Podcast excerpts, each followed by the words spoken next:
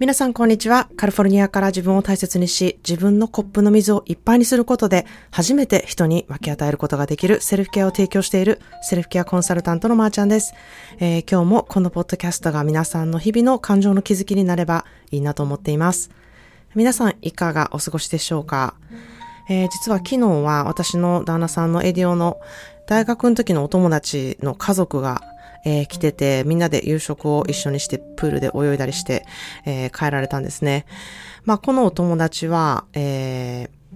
ー、うん、お父さんの方なんですけれども、今回、えー、結婚が3度目の結婚で、えー、3人子供がいるんですけれども、一番上の子は、えー、国をまたいでこう子供を育てるっていうことをしていまして、普段はね、奥さんの方に親権があって、他の国に住んでいるんですけれども、2日に一度、こう、 Zoom で普段はやり取りをしていて、春休みとか夏休みとか、こう、バカンスになると、お父さんのところに、こう、長期滞在しに来るっていう生活スタイルを、もう、かれこれ、うん、10年以上、えー、続けているんですね。まあ私もエディオンとね、知り合った時からその彼のことを知っているので、奥さん3人とも、えー、知り合っていますし、えー、子供の成長もね、えー、見てきたので、国が違うとはね、本当に思えないくらい、え近所でお父さんのところとお母さんのところをこう行ったり来たりしている子供と本当に何も変わらない感じで、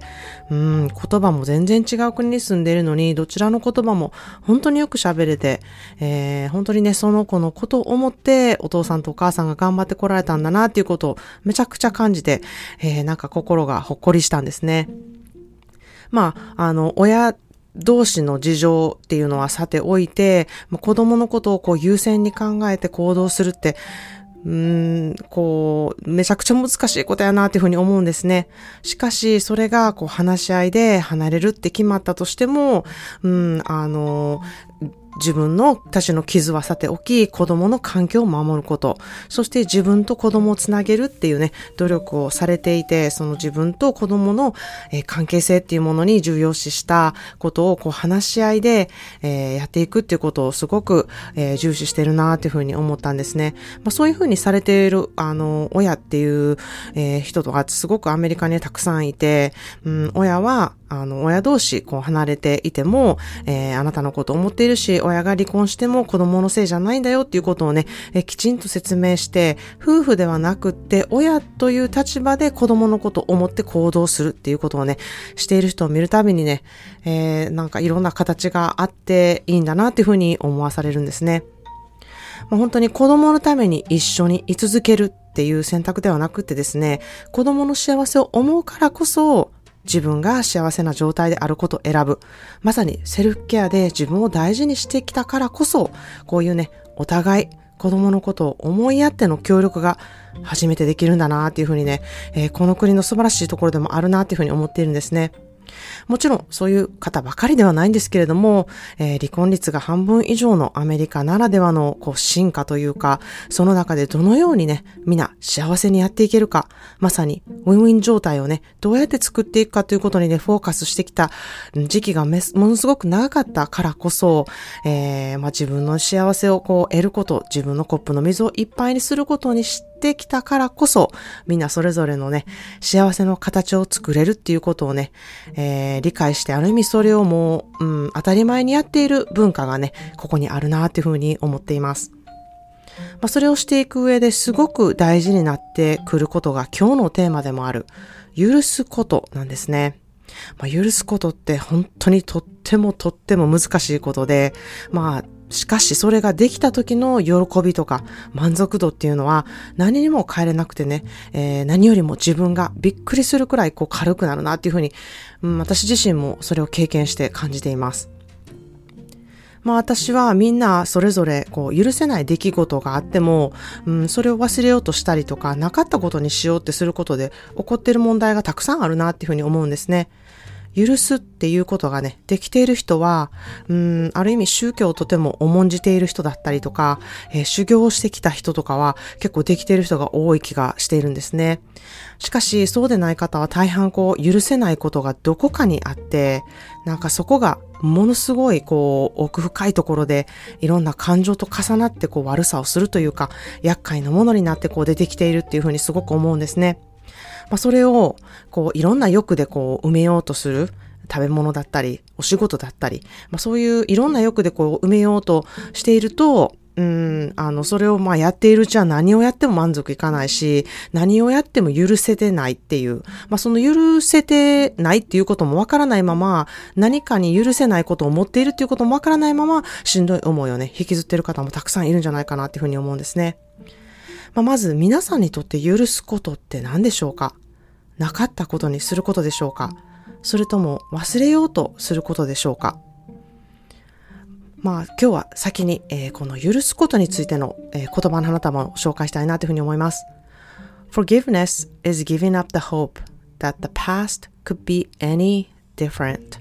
Forgiveness is giving up the hope that the past could be any different. 許すということは過去がこうだったらよかったのにという願いを手放すことです。Forgiveness is giving up the hope that the past could be any different. 許すということは過去に起こったこと、起こらなかったことっていうことを悔やんで、もう過去がこうだったらよかったのにっていう願いを手放すことなんですね。過去に起きたことに対して、もっとこうやったらよかったのにとか、こうしておけばこうならなかったのにっていうね、そういうふうに思っても、その悔しさとか辛さっていうのは、えー、もう起こってしまったことで、そっからもうどうにもならないんですよね。どうすることもできない、もう起こってしまった出来事なんですよね。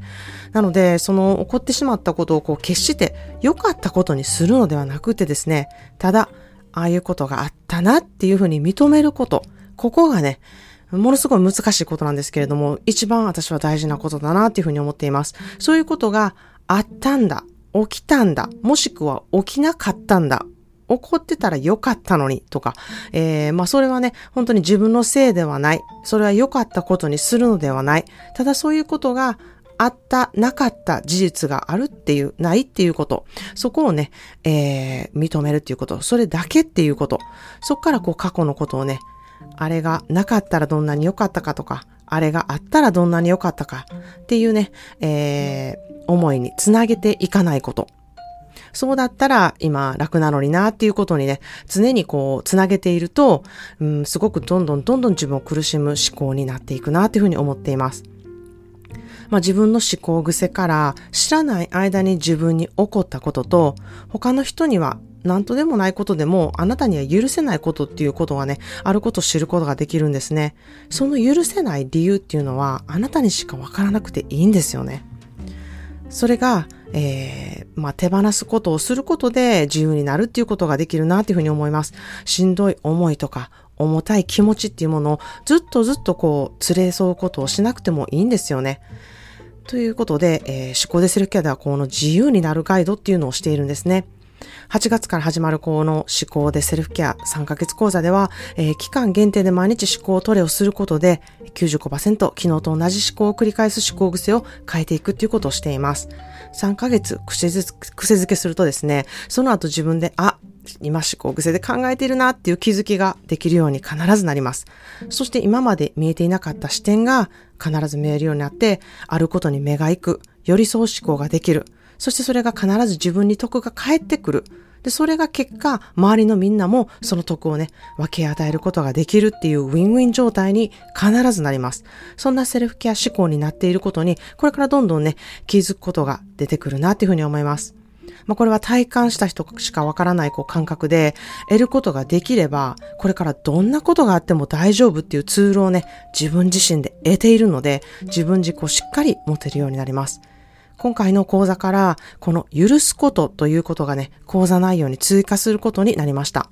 えー、自分の中にあるこの許せないこと、それが今の自分の思考癖とどう絡んでいるのか、どう付き合っていくと、この許せないことの奴隷になるのではなくてですね、そこに引っ張られない自分軸で自由になれるのか、そこもセルフケアでね、思考トレーニングをしていくことを可能としています。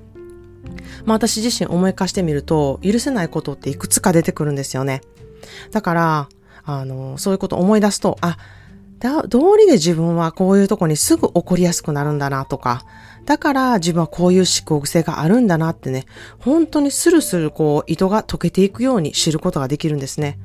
まあなかなかうん、ものすごくプライベートなことなので、ポッドキャストではね、なかなかお話しできないんですけれども、講座では私がどのようなことを許せないって思ってきたのか、そしてそれをどのように許す努力をしてきたのか、そして自分をいたわってきたのかっていうことを細かく紹介しています。そこを許す努力をしていくと必ず楽になります。そうすることで自分を心から自由にし、癒すことができるなっていうふうに思っています。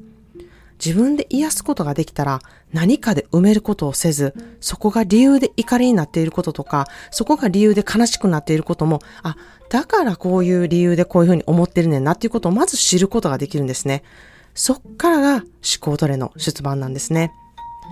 8月から始まる思考でセルフケアは、本当にこの許せないことにもフォーカスし、思考トレを進めていきます。講座に興味のある方は、ぜひ公式 LINE からメッセージしてみてください。ということで今日は過去に起こった許せないことについてお話してみました。生きていると色々ありますが、一生懸命信頼できる自分の心があれば、これからの人生何があっても大丈夫だというふうに私は強く思っています。今日も聞いてくださりありがとうございました。Thank you so much for listening to today's episode of Shikode Self-Care. Today's daily words of bouquet is Forgiveness is giving up the hope that the past could be any different. Forgiveness is giving up the hope that the past could be any different. Forgiveness is to grieve for what happened and also for what did not happen and to give up the need for a different past. Forgiveness is the most challenging but most rewarding things in life. I am still practicing forgiveness myself because I want to be free from what is holding me back with whatever happened to me. Forgiveness is freedom. I know I have a choice and a power to have that. I hope this will give you a powerful mindset to know that you too have a choice as well. So cheers to you.